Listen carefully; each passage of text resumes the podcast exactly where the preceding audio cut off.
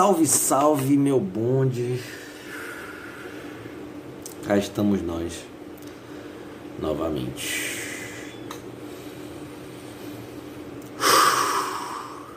Quase quase 24 horas depois do jogo. Né? Ontem foi meu aniversário e São Paulo me deu um belo presente, né? É... E aí, enfim, acabou o jogo, assisti a coletiva, depois resolvi não gravar o vídeo ontem.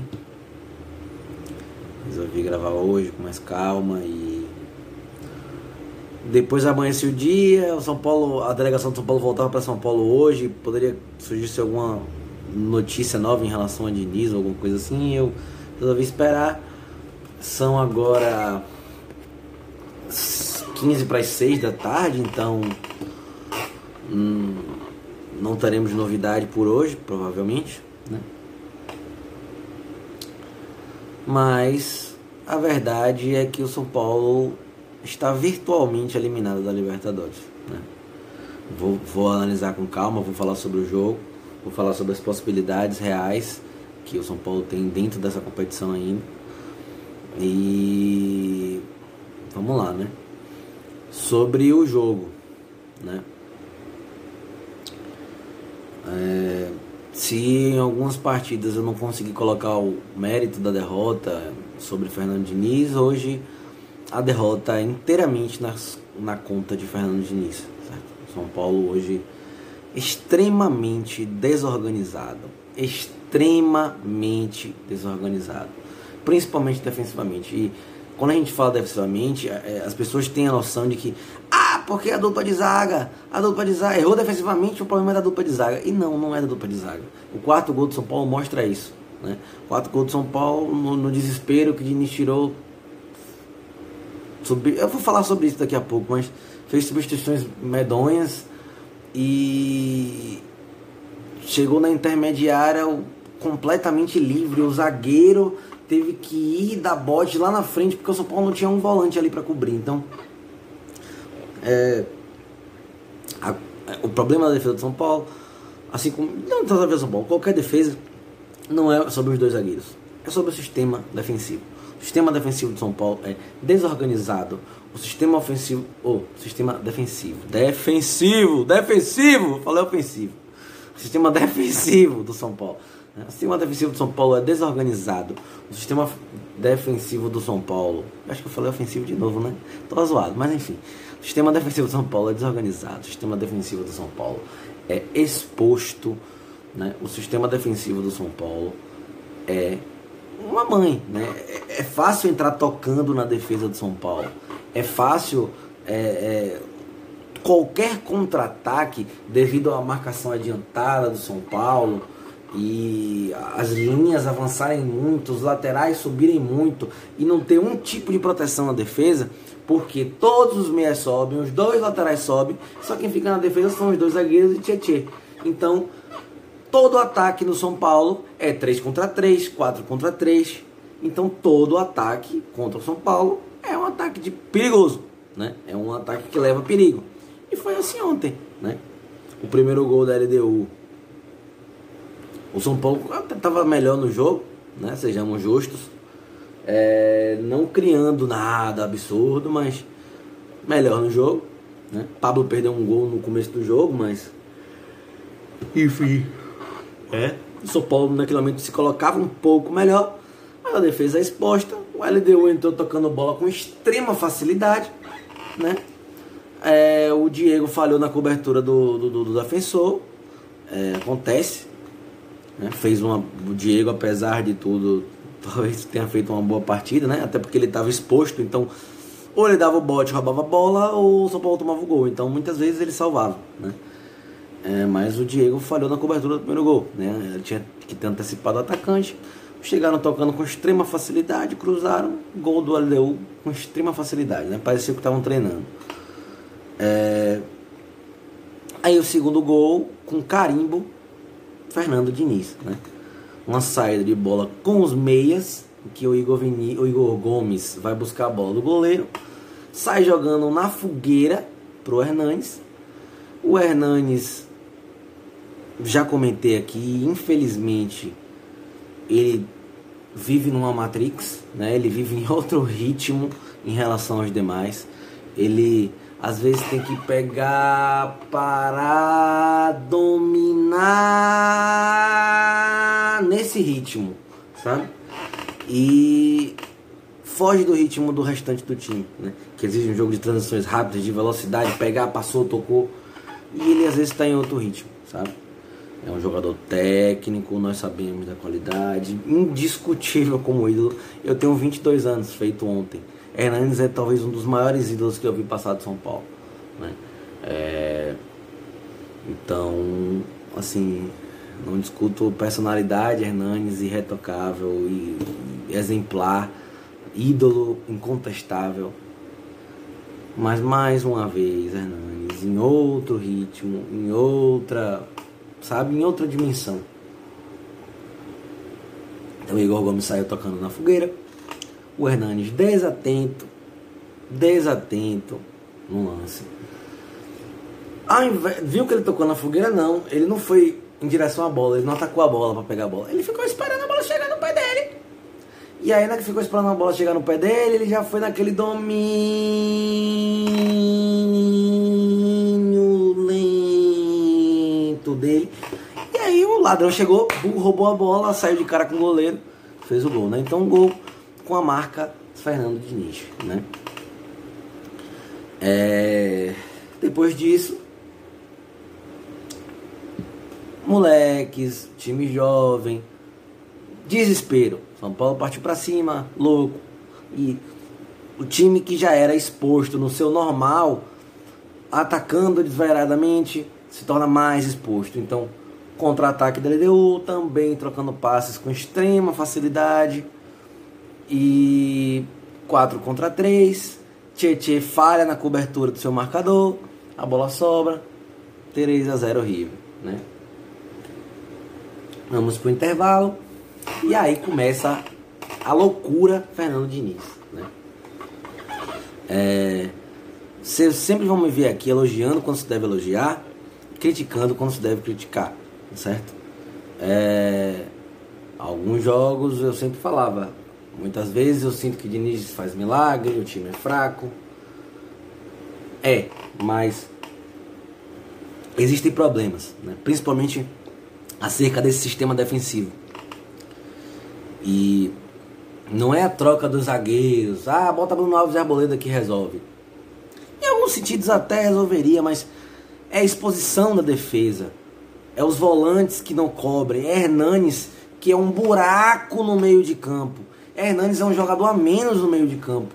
É um buraco defensivo. É, é, é, notório no sistema de marcação de São Paulo um buraco no meio campo. E é Hernanes ali. Né? Então, é, o sistema defensivo de São Paulo hoje é extremamente comprometido. Né? Extremamente exposto. Então, assim, eu sou a favor, sim, da volta de Bruno Alves, por exemplo, para o time. Né? Mas não é o zagueiro pelo outro que vai mudar essa questão. É o sistema de marcação, é a defesa do São Paulo exposta. Né? E isso é méritos Fernando Diniz. Né? É... E aí no intervalo ele mais uma vez tirou o Vitor Bueno. Né? Hoje eu prefiro não comentar do Vitor Bueno, porque eu acho que se vocês olharem os vídeos anteriores, eu vou falar a mesma coisa, né? Então, Vitor Bueno, dessa vez eu vou me resumir a comentar como displicente, omisso, é... enfim, é... que momento, que momento, né? É, é um jogador a menos em campo. Né? Então, se vocês verem outros vídeos aí, vocês vão ver a mesma coisa, não mudou nada. Vitor Bueno é o mesmo. Né? Então, Vitor Bueno saiu no intervalo, porque ele não jogou o primeiro, né? Aí foi trocado para ter 11 jogadores em campo, né? É... Aí ele colocou o Brenner. E simplesmente ele tirou lateral direito do time. E colocou o Paulinho Boia como lateral direito.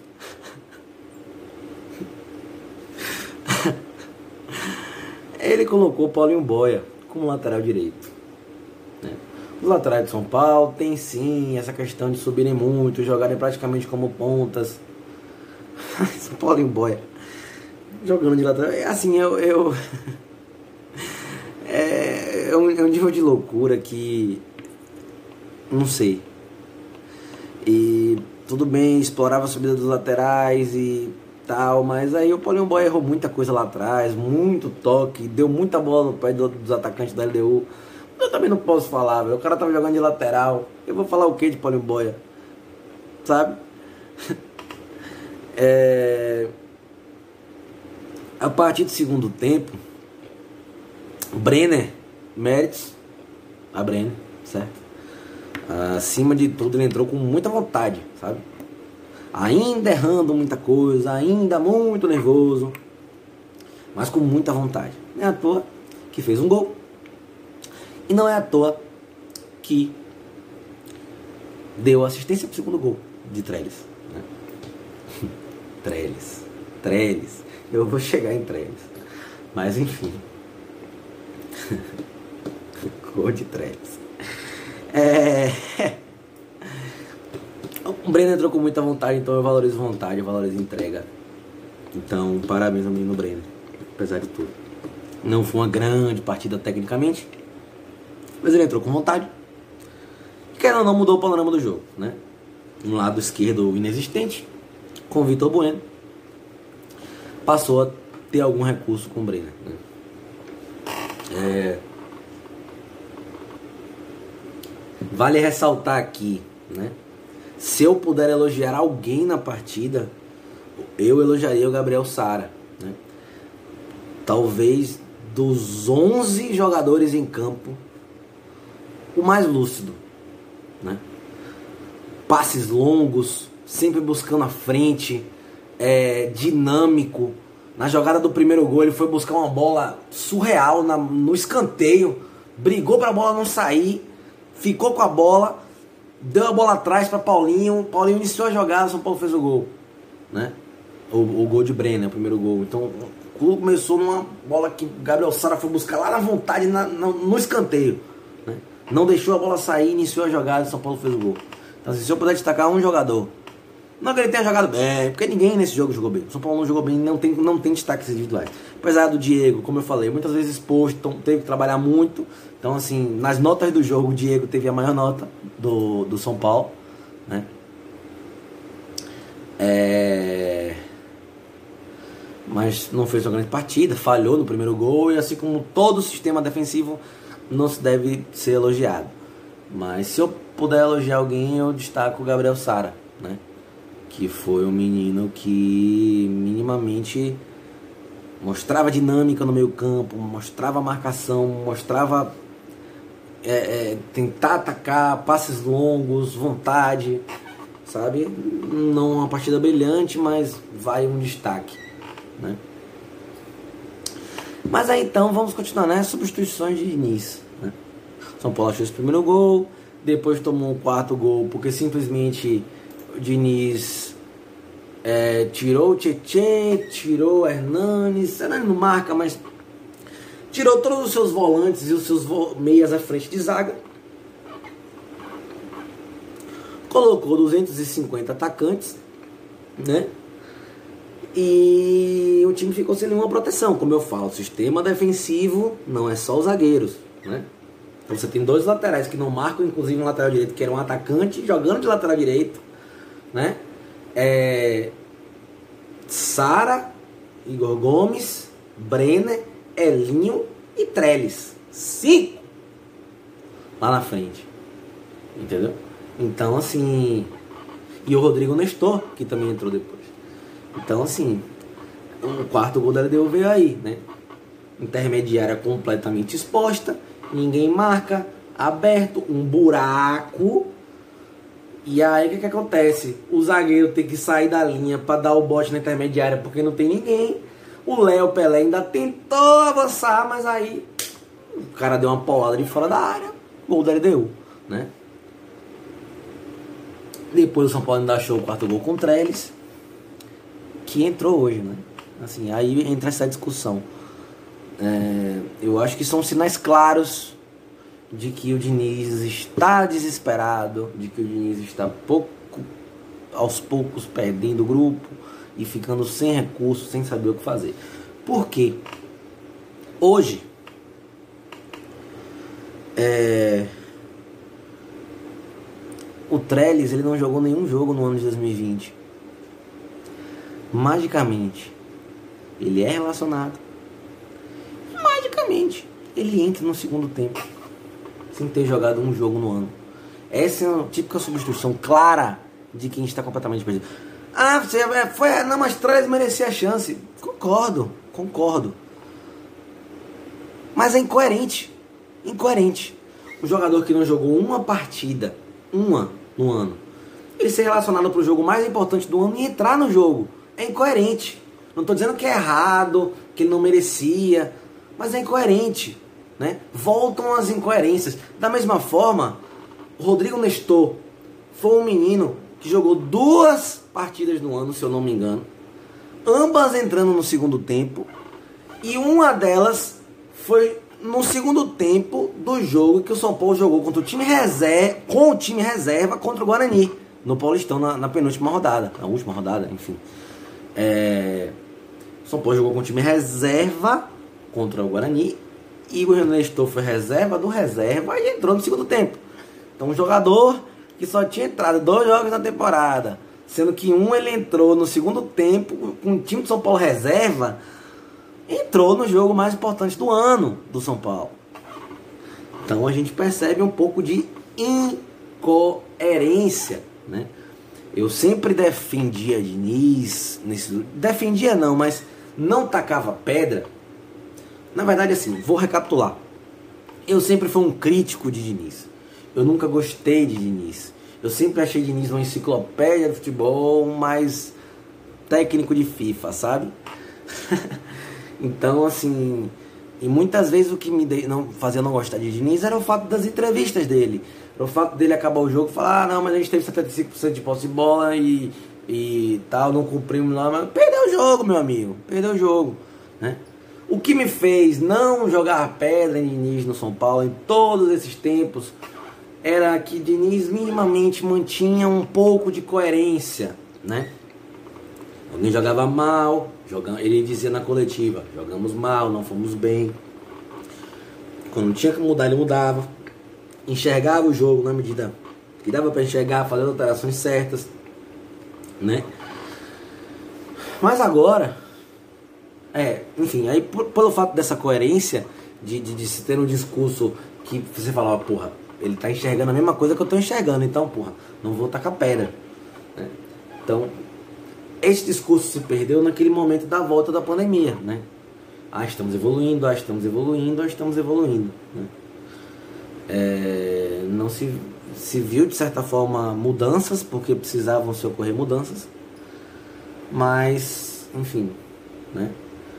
É, então, recentemente, agora, tudo que me fez odiar Fernando Diniz antes da chegada dele ao São Paulo, ele está voltando a fazer, né? Que é ah, jogamos melhor. Ah, tivemos oportunidades. Ah, porque se você for parar para analisar a resposta dele na coletiva no último jogo, é, na coletiva de ontem, no jogo contra Deu, né? Ah, porque se for para analisar, a gente tem que analisar como forma positiva, porque no segundo tempo a gente ganhou de 2 a 1 um. Claro que assim, ponto a se considerar, né? Sobre essa frase de Diniz, ganhamos o segundo tempo de 2 a 1 um. É, essa frase foi bastante veiculada, disseminada, mas foi tirada de contexto, né? É, como eu falo sempre aqui, eu sempre assisto as coletivas.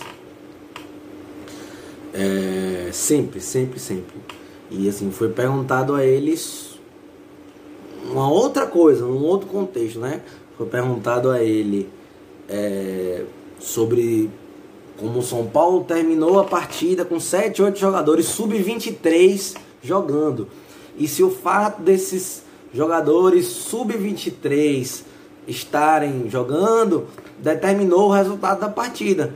E Diniz falou que não, que a partir do momento em que ele colocou esse sub-23 e reduziu a idade do elenco no segundo tempo, o time ganhou de 2 a 1 um, é, mesmo com esses jogadores jovens. Então, assim, é, a pergunta a ele, o contexto dessa frase, não foi, foi assim, tentando proteger os jogadores jovens, tipo assim, dizer que não necessariamente por causa disso isso influiu no resultado, né?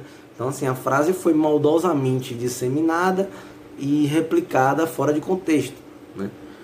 É... Mas mesmo assim, é uma frase um pouco difícil de se dizer numa partida medonhamente jogada, numa derrota que poderia ter sido trágica, histórica, irreparável e no momento que se vive, né, de pressão e de tudo. Então, assim, é uma, é, mesmo assim é uma frase é, difícil, né, de, de, se dizer assim. Eu às vezes acho que é brincadeira o treinador falar uma coisa dessa, sabe? Às vezes parece que tá tirando sarro da cara do torcedor, né? Porque o LDU fez 3 a 0 no primeiro tempo, no segundo tempo claramente freou, tirou o pé, porque se mantivesse o ritmo, teria dado 7 e 8, pior do que o Binacional, o River dando no Binacional, que deu 8 a 0 no primeiro jogo e 6 a 0 no segundo, né? É, então, se ele não freia, ia dar um vareio de bola no São Paulo, então ele deu freou. E o São Paulo foi desesperado para frente, achou um gol, enfim, né? E aí o treinador na coletiva dizer que o time ganhou de 2 a 1 no segundo tempo, vai ter que se levar médios. É, então, assim, esse tipo de coisa, juntamente com essas substituições loucas e é, tudo que ele fez de incoerente nesses últimos dias, e principalmente no discurso, no discurso, na palavra, é, me faz ter a noção de que cada vez mais Diniz está perdendo o controle do grupo, está perdendo o controle do time e não sabe mais o que fazer. Né? É, então, assim, é, a partida de ontem. Né? Não é anormal se perder um jogo para a LDU na altitude. É, inclusive, se o São Paulo ganhasse o jogo da LDU, seria um feito histórico. Porque só um time na história do futebol brasileiro venceu a LDU lá. Né? É, é um time que joga muito bem em casa, é o fator altitude. Né? É, então não seria normal perder da LDU em uma situação normal. Mas o São Paulo se colocou numa situação de necessidade de vitória nesse jogo. Por quê? Porque perdeu o jogo contra o Binacional. Binacional esse que o River Plate deu 8 a 0 e 6 a 0. Ah, só o São Paulo teve fator altitude de 4 mil metros de Juliaca. Verdade. São Paulo foi o único time que jogou naquela pocilga em cima da cordilheira lá de Juliaca, a quase 4 mil metros de altitude. Né? Nem o River, nem a LDU vão jogar lá. Né? É, mas mesmo assim, é injustificável se perder um jogo como aquele para Binacional. E por perder um jogo como aquele, tinha a obrigação de buscar pontos nos jogos em que teoricamente seria normal perder pontos, que é River e a LDU. Né? O jogo em casa contra o River, um empate, e agora perdeu da LDU. São resultados absurdos, anormais? Não são anormais, mas se tornam resultados péssimos, resultados horríveis, devido ao que o São Paulo criou, que foi perder do Binacional e se colocar nessa situação. Né? Então, assim, depois dessa partida de ontem, é, de um time completamente atordoado, nervoso, desorganizado. É... O São Paulo está, não matematicamente, mas virtualmente eliminado da Libertadores. Né?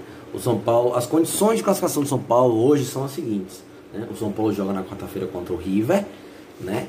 E deixa eu só confirmar aqui, na mesma quarta-feira, no mesmo horário. Não. É isso mesmo, na quarta-feira, a LDU joga contra o Binacional. Né? Corre, dê uma olhada aqui. Na terça-feira, a LDU joga contra o Binacional. E na quarta, o São Paulo joga contra o River Plate. Né? A LDU joga com o Binacional em casa, né? A LDU nesse momento tem 9 pontos ali do grupo. A LDU vai fazer sua lição de casa contra o Binacional e vai vencer e golear o Binacional, caso, né? É... Ah, pode acontecer, pode, mas não vai acontecer. A LDU vai vencer o jogo do Binacional. Né? São Paulo joga contra o River é, na Argentina, né? Um River que é um dos melhores, se não o melhor time da América do Sul. Um treinador que treina o time há seis anos, uma base que tem há três, é, sendo que nove jogadores disputaram a última final da Libertadores, né? É, um time que já tem um pouco mais de ritmo depois da volta, em casa na Argentina, né? É, esse River tem sete pontos e o São Paulo tem quatro. Então o São Paulo precisaria ganhar os dois jogos restantes. Esse jogo do River, o São Paulo, sei lá, vou fazer uma simulação aqui, né? Vamos supor que esse jogo do River o São Paulo ganhe de 1 a 0, certo? Que seria um resultado fantástico. Mas é muito difícil. Mas vamos supor que vai ganhar de 1 a 0, certo? LDU e Binacional, a LDU vai ganhar. Então vou botar aqui 3 a 0 LDU, certo? Vamos para a última rodada com a LDU classificada, já classificada, com 12 pontos, né? E o São Paulo e o River empatados com 7. O River na última rodada teria 10 gols de saldo. Por quê? Deu 8 a 0 no, no Binacional e deu 6 a 0 no Binacional. Né? E o São Paulo iria com 1 de saldo. Né? É... Então o São Paulo teria que Nesse, nesse caso, com ambos tem 7 pontos, né? São Paulo teria que ganhar do Binacional em casa, certo? Né? São Paulo ganhar do Binacional em casa. É... E torcer para a LDU, já classificada, já líder e brigando por mais absolutamente nada, ganhar do River na Argentina. Né? É... Talvez eu acredito que LDU vai para esse último jogo com o time reserva até. Então, assim, né? A situação do São Paulo é praticamente impossível. Né? Aí vamos supor aqui uma situação que o São Paulo empate contra o River. Né? Se o São Paulo empata contra o River, o River vai a 8, o São Paulo vai a 5. Aí na última rodada o São Paulo tem que torcer também por uma derrota do River contra uma LDU já classificada, já líder, e na Argentina e vencer o Binacional por nada mais, nada menos que 12 gols de diferença. Então, São Paulo está virtualmente eliminado da Libertadores. Né? É... é possível? É possível. Não é impossível. Mas é praticamente impossível. né? Então, é conseguir o terceiro lugar do grupo, classificar para a Sul-Americana. A Sul-Americana é uma competição de nível um pouco inferior, então quem sabe o São Paulo com os retornos, com o Luciano, com o Daniel Alves, possa fazer uma boa Sul-Americana, né? É, pode ser um refúgio. Então, assim. Há um outro ponto sobre a partida em si da LDU que eu não detalhei. É muito triste porque é um jogador de extrema postura também, de extremo caráter, de muita vontade. Mas que partida ruim do Pablo, né? Que jogo muito ruim do Pablo, assim. Há muito tempo eu não vi um jogo tão ruim de um centroavante assim, né? E é triste porque o é um jogador voluntarioso, um jogador que corre, que se dedica, que tem personalidade, que tem caráter, mas não foi só ontem também, ele não vem bem, ele não vem de bons jogos, ele não vem jogando bem e ontem foi patético. Né? É, o Trellis entrou e cara não deu outra dinâmica. Né? Um outro ponto a se comentar aqui, né? É sobre a questão do Daniel Alves, né? Foi é justamente essa brincadeira no começo do vídeo aí. Né? É, não sou da linha de que manda embora, não sou da linha de que se deve, que é o pior jogador do mundo, de que ah, que manda embora, que é horrível. É um jogador extremamente importante, é um jogador que dependemos muito, um jogador que confia-se muito, mas é reflexo o São Paulo de ontem.